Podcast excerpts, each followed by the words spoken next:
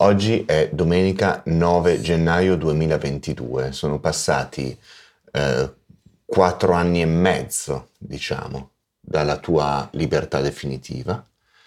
Eh, io ti conosco da allora praticamente eh, e cioè, ho di fronte la stessa persona ma è una persona molto diversa da allora.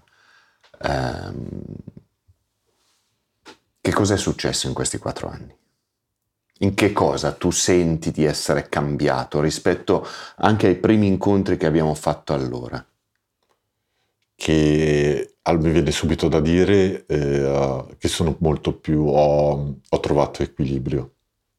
Mi sento di essere una persona che si può assumere delle responsabilità di qualsiasi genere oggi ho imparato forse anche a, sì, sicuramente anche a, ad accettarmi, ad accettare di più quello che sono stato perché è tutto molto proiettato su quello che sto facendo oggi. Poi che vuoi, sono cambiate uh, tantissime cose, oltre a queste, mie, per, mie personali, eh, proprio di vita.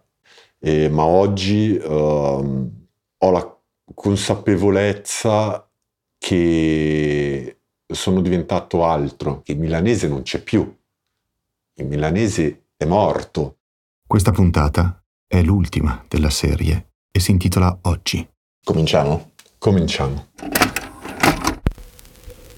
Io nasco dalla eh, narrazione del mio vissuto e uh, dalla narrazione anche dei disastri della mia vita e questa non è la storia di un eroe è, tutt'altro, al contrario, è la storia di tanti fallimenti e di scelte sbagliate che ho fatto nell'arco di tutta la mia vita, che però a un certo punto sono state riconosciute come tali.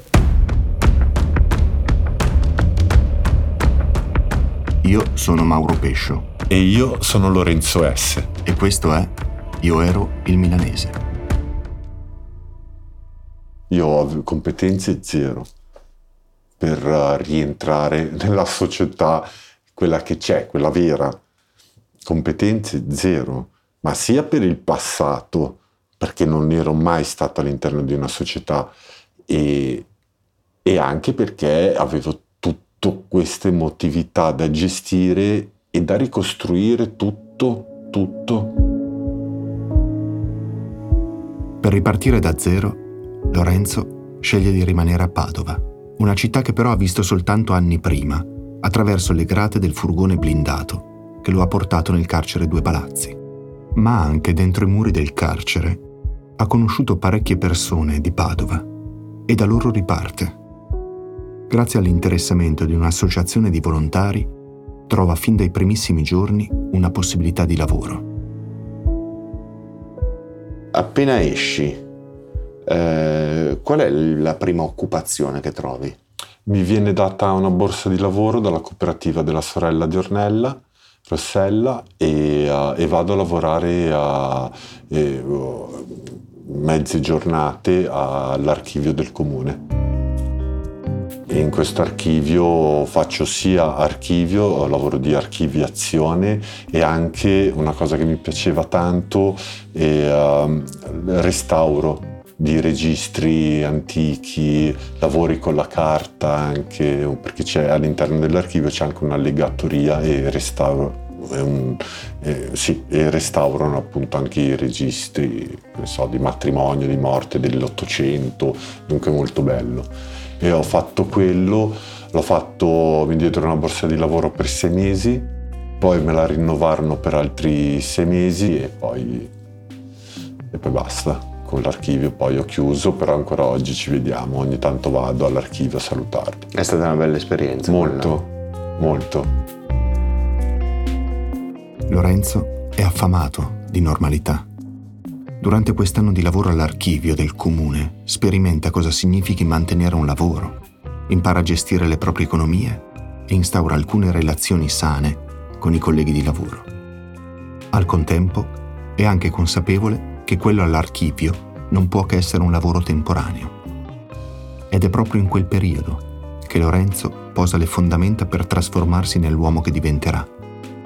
lo fa, di nuovo, grazie all'incontro con altre persone. Una di queste è Adolfo Ceretti. Adolfo è un criminologo di fama mondiale, professore ordinario alla Bicocca di Milano e visiting professor all'Università Federale di Rio de Janeiro. È consulente di tribunali e istituzioni, è collaboratore in disegni di legge innovativi in tema di giustizia e soprattutto è l'uomo che ha contribuito a diffondere in Italia e poi a rendere operativa l'idea di giustizia riparativa. Nell'autunno del 2018, Adolfo Ceretti sta organizzando un corso di formazione della durata di un anno per mediatori, esperti in programmi di giustizia riparativa e mediazione penale e sociale. E insieme alla collega Federica Brunelli decidono di regalare a Lorenzo la frequenza al corso.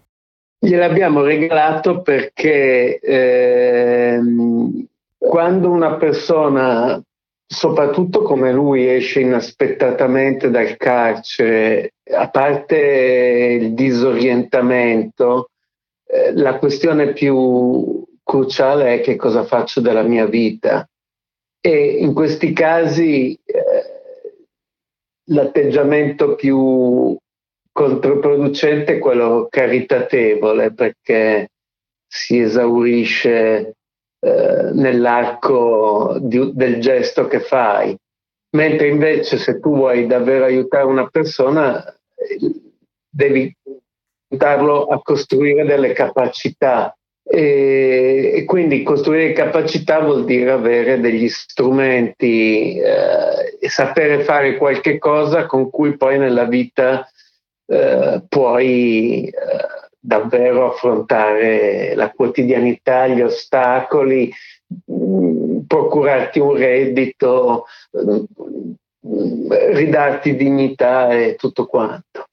E quindi mi è sembrato eh, che il gesto, visto che era già divent- era diventato non un amico, ma comunque un interlocutore, adesso un amico, ma allora era un interlocutore eh, gradevole e significativo. E io e Federica ci siamo detti, dai, eh, faccia, faccia parte questo gruppo, eh, facciamolo partecipare e vediamo che cosa succede. Frequenza al corso, però, non ha per forza un obiettivo tangibile. I motivi per cui Adolfo Ceretti e Federica Brunelli hanno deciso di regalare a Lorenzo la formazione non sono soltanto quelli di insegnargli un mestiere, quanto piuttosto di offrirgli occasioni di conoscenza, di approfondimento e di confronto.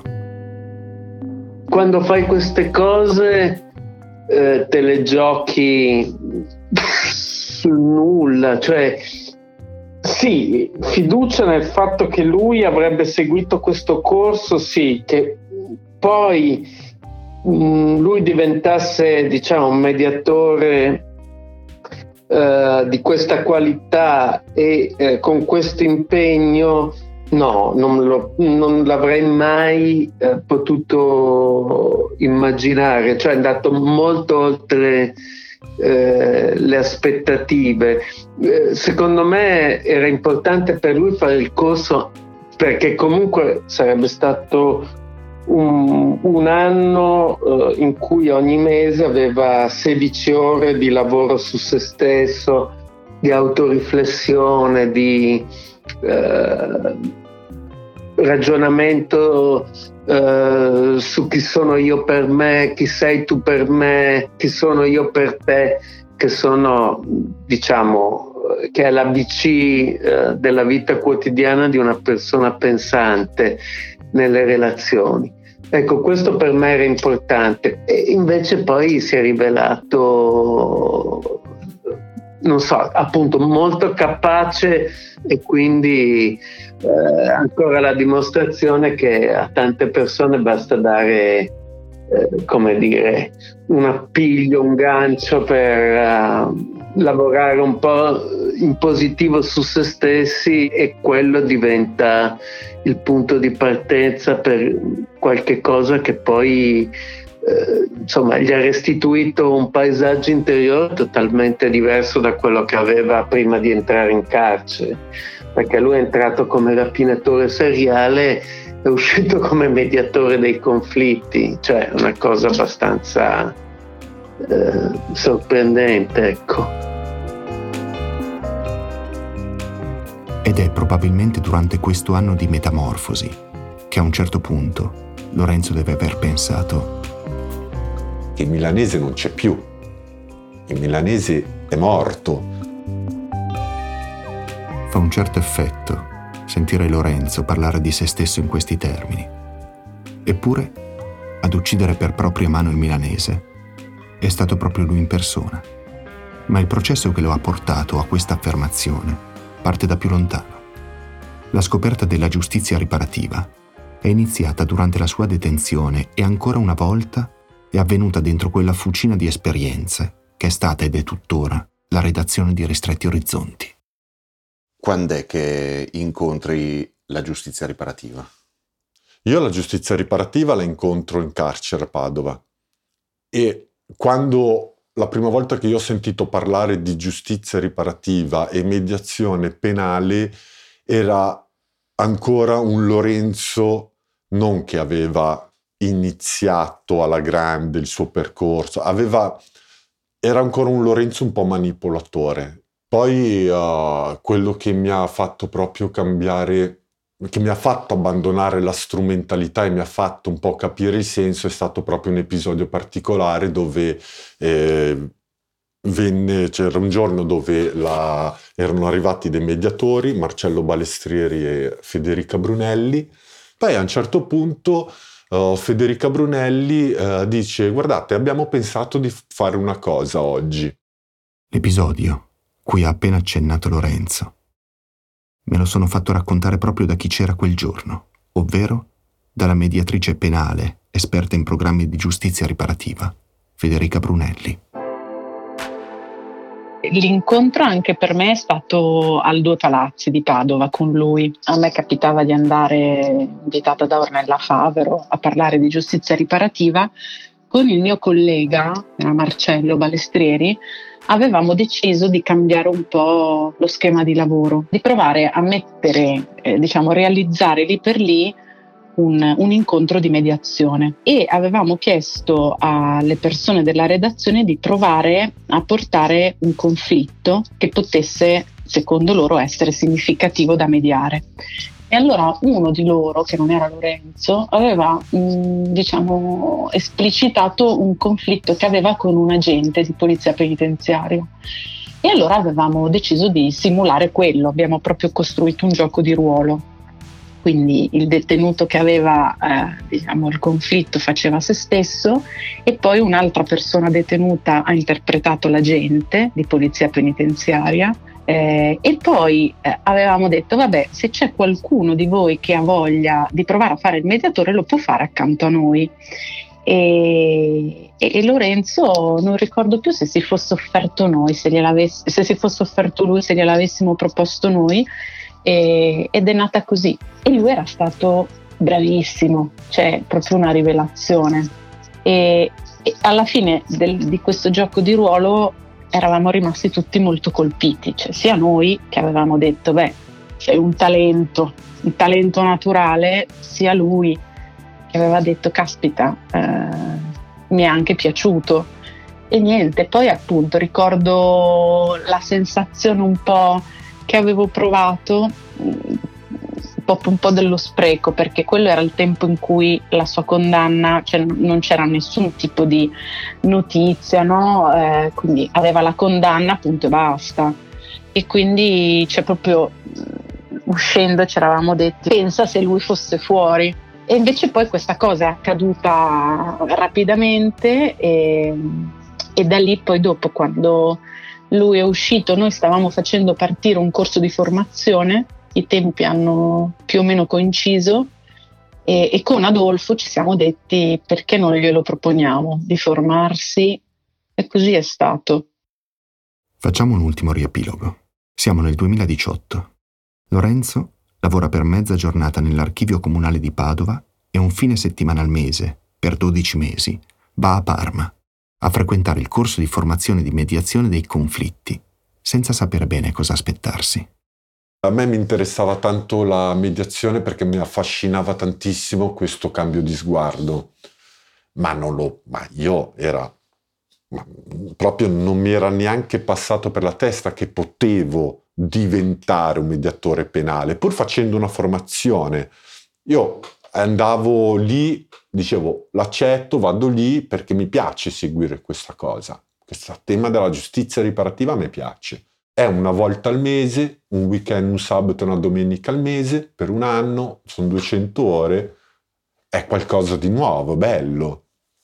E così ho iniziato. Eravamo 16, un gruppo di 16 persone e, e il, primo, il primo incontro mi sentivo, non mi sentivo tanto a mio agio perché erano tutte persone molto preparate, proprio a livello di studio, eh, di conoscenze, erano e sono ancora oggi molto al di sopra di me, dunque mi sentivo anche un po' a disagio di fronte a questo, eh, proprio a livello di competenze. E il primo incontro è stato importante perché ha rafforzato quello che poi è diventato un amore per la giustizia riparativa. Adolfo mi demolì. In poche parole che dissi io mi tirò fuori il mondo, di vissuto mio personale. E, um, che oggi non, non ricordo in maniera perfetta le parole, però vedi mi tocca emotivamente ancora. Io crollai. Una volta crollato, dopo un po' dissi, avevo bisogno di dire al gruppo guardate che io non sono così, cioè io non è che piango, perché neanche mi conoscevano, arriva uno e crolla in pianto. E, uh, però lì capì che, che avevo tanta roba e Adolfo ha una capacità di lettura delle persone incredibile, Vabbè, eh, stiamo parlando di uno dei più grandi criminologi che abbiamo in Italia e forse anche del mondo. Avanti. E io lì capii che ero nel posto giusto, ma non per diventare mediatori. Lorenzo lo ha ribadito più volte.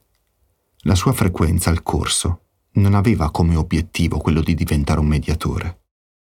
Ma la vita percorre strade che molto spesso sono diverse da come ce le siamo prefigurate. E questo vale anche per Lorenzo. All'inizio dell'estate la sua borsa lavoro all'archivio si conclude e da quel punto la situazione per lui prende un abbrivio inaspettato. Era agosto del 2018 e mi trovavo a, a casa di Giorgia dai genitori e mi arriva la telefonata da Ornella e molto molto entusiasta, molto contenta era dicendomi che avevano, il comune di Padova aveva accettato una, un progetto che loro avevano presentato per creare una, una, nuova attività ed era un centro di giustizia riparativa e mediazione. E uh, mi arriva questa telefonata appunto e mi dice che è stato accettato questo progetto dal comune con, con la validità di un anno e Ornella eh, mi chiede se voglio uh, coordinare questo, questa nuova attività. Non sapevo cosa avrei dovuto fare, io dissi di sì, ma per me era tutto nuovo, e dovevo coordinare un un ufficio, ma era un centro di giustizia riparativa. Un ex delinquente avevo anche un po' paura, e non solo perché non sapevo proprio nel concreto cosa avessi dovuto fare. Io sapevo fare il mediatore, ma ancora non avevo fatto mediazioni penali, avevo fi- non avevo ancora finito la mia formazione, dovevo ancora fare l'esame loro mi rassicurarono, Giorgia e Ornella, dicendomi che comunque mi uh, sarebbero stati uh, vicino, mi avrebbero spiegato cosa uh, avrei dovuto fare. E um, accettai ad occhi chiusi, diciamo così.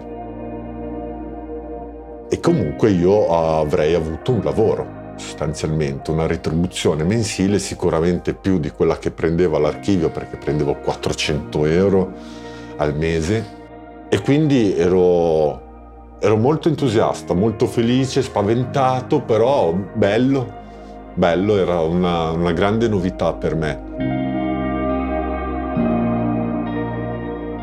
Centro di mediazione sociale e dei conflitti del comune di Padova parte nell'autunno del 2018 e da allora ad oggi è diventato un punto di riferimento importante per la città e le responsabilità per Lorenzo si sono moltiplicate. Mi dai un po' di numeri? Allora, eh, siamo partiti in due come mediatori e oggi ho un gruppo di nove eh, ragazzi che uh, oggi sono tutti mediatori penali perché li ho formati. Uh, li ho formati io assi- uh, affiancandomi da mediatori più esperti di me, come Federica Brunelli, tutti quelli che hanno formato me. Adolfo hanno fatto degli stage e io ho sempre affiancato. Ho partecipato alla formazione dei suoi mediatori e eh, ci sentiamo, direi, frequ- frequentemente o, o, comunque ci sentiamo e monitoriamo, ho, ho, presente tutto quello che fa a Padova, sì. E ne hai una buona opinione? Ottima. Lui ha dovuto in qualche modo fare di tutto tutto per eh, non esaurire quell'esperienza padovana, perché a un certo punto era lui il mediatore, non c'erano delle risorse eh, numericamente sufficienti per tenere in piedi tutta quella macchina che si era messa in moto e che stava funzionando sul territorio. Quindi lui si è ritrovato un po' da solo e a quel punto ha deciso di costituire lui un gruppo di giovani formandoli e, e, qualche perplessità, appunto, io l'avevo espressa a Lorenzo, gli avevo detto forse è presto per te la gestione di un gruppo, è una cosa molto complessa, la gestione di una formazione, però diciamo gli eventi eh, de- della vita e la contingenza non permettevano di fare altro. E, e quindi lui ha, è stato tenace, si è messo, lo ha fatto poi ci sono state le condizioni per, eh, diciamo, anche noi intervenire in quella formazione, quindi magari riempire delle parti, supportarlo, eccetera, eccetera. E, e devo dire che quello che ne è venuto fuori è un bel gruppo. Sono molto giovani, quindi non è che abbiano chissà che esperienza alle spalle, ma sono molto capaci. E, mm, e devo dire che davvero è un bel gruppo. Dunque ho questo gruppo di nove ragazzi più ho una rete di volontari che non sono mediatori. Ci sono nel nostro gruppo due professoresse, ex professoresse perché in pensione ma si sono avvicinate, ho altre due ragazze volontarie che aspettano che faremo un'altra formazione per essere formate. E, e poi ho una, un giro di tirocinanti che mi chiedono, eh, che si rivolgono a noi per fare un tirocinio perché magari hanno studiato, stanno studiando criminologia o, o stanno facendo dei master, così che devono fare tirocinio e quindi si avvicinano a noi. Tu pensa che il primo ragazzo, gli, uh, le prime due persone che si sono avvicinate a noi, dunque quasi quattro anni fa, si sono avvicinati come tirocinanti Sirene e Giuseppe e, e, poi oggi sono ancora con me e nel gruppo e sono diventati mediatori penali ed è una grandissima soddisfazione per me perché vuol dire che allora non, qualcosa di buono lo stiamo facendo. Da quando abbiamo aperto ad oggi abbiamo gestito uh, a livello sociale 140 casi Abbiamo lavorato tantissimo il primo periodo e ancora oggi sulla sensibilizzazione ter- eh, sul territorio e ci siamo inseriti nei contesti scolastici. Dunque oggi noi facciamo oh, proprio delle formazioni interno alle scuole eh, medie e superiori. E poi abbiamo iniziato il penale. Fra le persone che oggi affiancano Lorenzo nel lavoro del centro ho contattato l'educatrice e mediatrice Elisa Nicoletti. A lei ho chiesto com'è oggi Lorenzo nel suo ruolo professionale. Si vede che proprio crede tantissimo in questo lavoro e quindi fin da subito lui ci ha, ci ha trasmesso questa passione e è, è un, cioè un, buon coordinatore nel senso che si, cu- si, prende anche cura un po' di tutti, anzi tanto.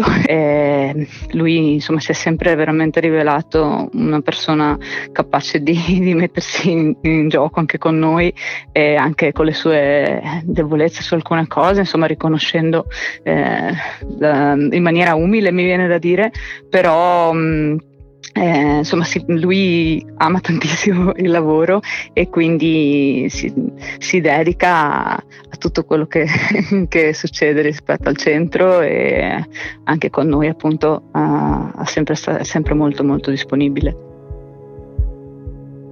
Elisa, a differenza di tutte le persone che ho contattato e coinvolto per la preparazione del podcast, conosce soltanto il Lorenzo di oggi, sa poco del suo passato Per questo le ho chiesto se i tanti anni passati fra carcere e delinquenza possono in qualche maniera rappresentare una risorsa per il suo attuale lavoro. Io penso che lui abbia proprio eh, fatto della sua storia una possibilità di, nuova di, per costruire un futuro mm, diverso a partire proprio da, queste, da, questi temi che l'hanno, credo, insomma, quanto lui racconta sempre, è molto toccato e, e quindi sì, penso che mh, comunque anche nel lavoro proprio aver vissuto certe esperienze gli permette di, di, di avere una consapevolezza veramente secondo me eh, grande. E infatti quando si sente parlare in, in, tutti i contesti io trovo che veramente abbia un, una ricchezza, un, una profondità insomma che non si trova facilmente e penso io dalla mia visione proprio personale che dipenda anche sì dalla sua storia, da quello che ha vissuto, dall'aver comunque attraversato del, anche del dolore e, e aver poi cercato appunto una strada per um, per anche diventare lui, credo, una risorsa per, per l'esterno, per portare insomma anche tutto quello che ha appreso, che gli ha, gli ha, mh, gli ha consentito insomma anche di, di, di cambiare fuori agli altri. Lorenzo oggi, anche per il suo passato, è diventato un punto di riferimento per la giustizia riparativa in Italia. La sua storia è diventata un riferimento anche per molti programmi di recupero dentro le carceri. Ma sarebbe riduttivo costringere questa storia dentro i muri di una prigione. Anche per chi non ha vissuto nemmeno un giorno della propria vita rinchiuso in un carcere, la storia di Lorenzo indica una strada. È il racconto di un uomo che nella vita ha fatto tante scelte sbagliate, un uomo contro cui la sfortuna si è accanita, un uomo che ha toccato il fondo ma che da quel fondo, grazie all'incontro con altri esseri umani, ha un enorme lavoro su se stesso e alla fortuna, ha saputo costruire un altro se stesso. È la storia di come non debba mai venire meno la speranza, la fiducia e soprattutto di come si debba sempre offrire, anche alle persone che hanno sbagliato di più, un'altra possibilità. Nei primi giorni del dicembre del 2021, io e Lorenzo ci siamo visti per qualche giorno per registrare parte di questo podcast. Pochi giorni dopo, esattamente il 12 dicembre 2021, Lorenzo mi ha mandato questo messaggio WhatsApp. Eh, ciao Mauro, così giusto a chiacchiera. Sono stato contattato dalla, eh, dal TG Rai, dalla Rai 1, perché domani a Venezia c'è un, uh, il vertice dei ministri in tema di giustizia riparativa e volevano che io portassi la mia esperienza. In un primo momento ho, eh, avevo detto no, poi ho detto sì e poi uh, quando ho detto sì ho iniziato a pensare che forse la mia storia a 40 secondi eh, buttata su un TG non rendesse, non, non potesse fargli comunque eh, giustizia, no? proprio anche per la complessità di cosa c'è. E mi hanno poi ho provato a, fare, a convincermi a fare questa cosa qua e uh, perché in qualche modo il mio nome è arrivato alla ministra Cartabia, eh, però comunque ho declinato, hanno detto anche che mi avrebbero fatto un servizio di un minuto e mezzo, però io ho detto di no perché è qualcosa di molto più complesso. Questo, guarda, la mia sabato sera e domenica mattina finisce proprio in questo momento qua su questo discorso perché non ho dormito tutta la notte. Niente, questo a chiacchiera. Allora ripartiamo dalle parole della sigla. La narrazione dei propri disastri, per Lorenzo, non è uno spot, non è letteratura, non è autonarrazione o reality. Le quasi dieci ore di questo podcast hanno come punto di partenza un motore che non si esaurisce in una formula. A spingere questo lavoro è stato il bisogno di Lorenzo di raccontarsi e mio di ascoltare una storia dentro cui ho trovato una metafora che riguarda chiunque. Stiamo arrivando alla fine, ma mancano ancora alcuni passaggi.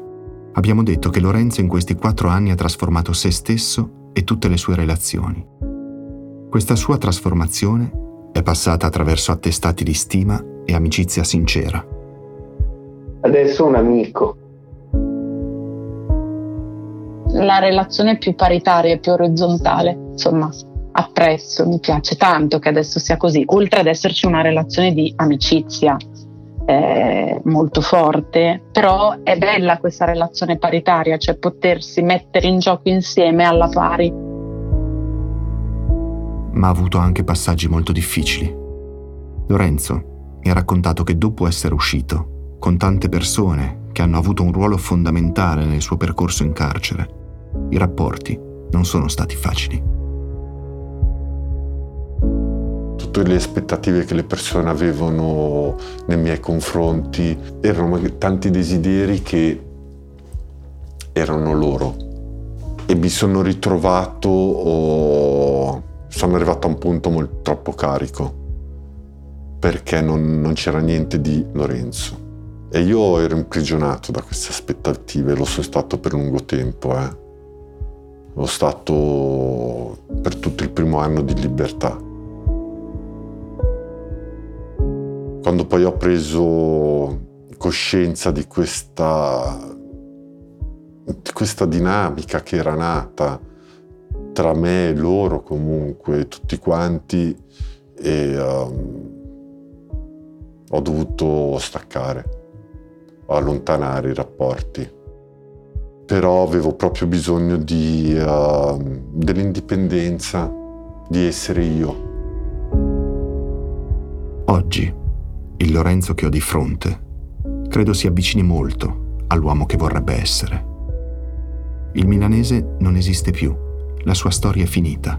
È stato sostituito da un uomo con pregi e difetti, come tutti, che cerca di accettarsi, come tutti, e che, come tutti, si nutre di relazioni umane.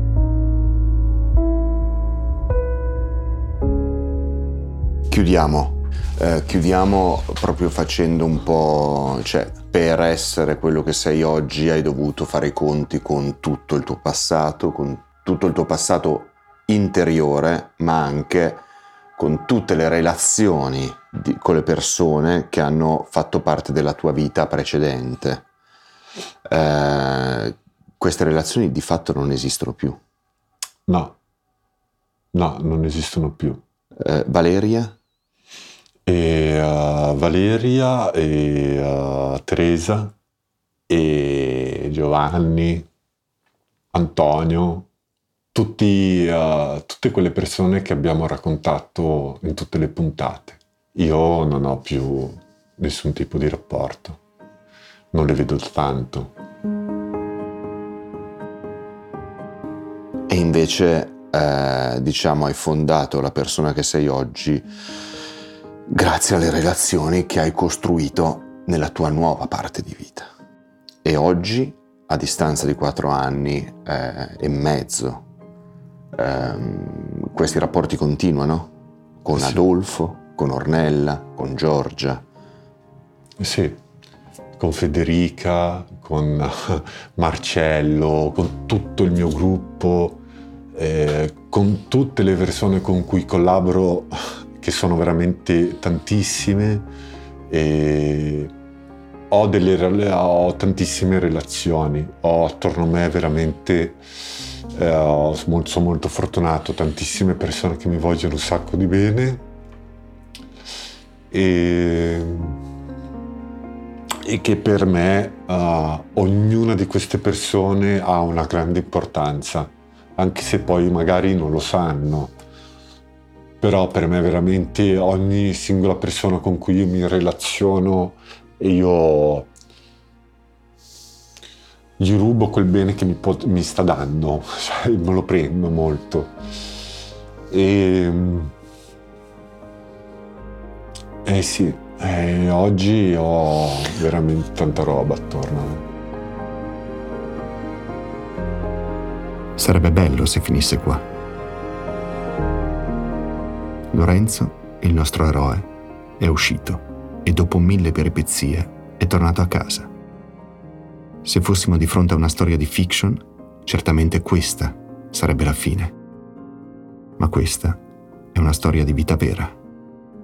E la vita vera, a differenza delle storie nate dalla penna di un autore, si sposta, muta forma, non sempre ha un senso.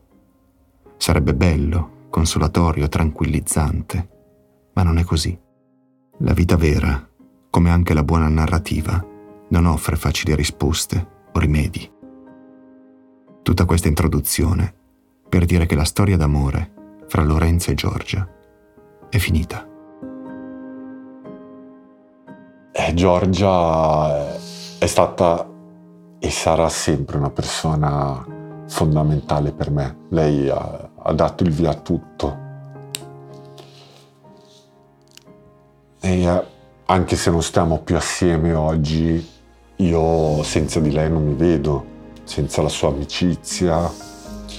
Però ho dovuto togliere in qualche maniera la mano l'essere accompagnato per mano l'ho dovuta poi era certa toglierla e però ma io credo che veramente non, non, sarei, non sarei qui se lei vabbè, se non l'avessi conosciuta e poi uh, oggi mi sento veramente cioè, anche forte anche forte. Mi sento una persona che vuole e spera di riuscirci a costruirsi anche una famiglia, a riprovare la gioia di un figlio. Mm. Fine.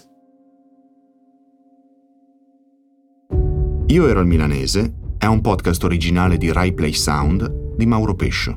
Sound design di Leonardo Carioti. Direzione artistica Andrea Borgnino. Responsabile di produzione Anna Maria De Logu. Esperto di produzione Paola Manduca. Un particolare ringraziamento a Ornella Favero e Francesca Rapanà.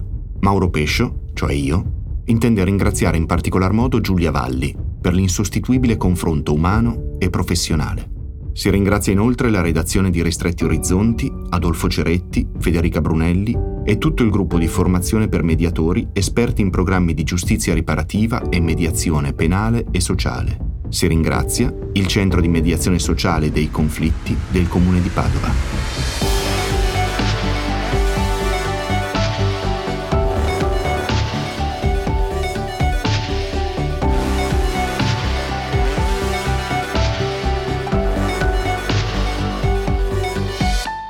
Milanese non c'è più.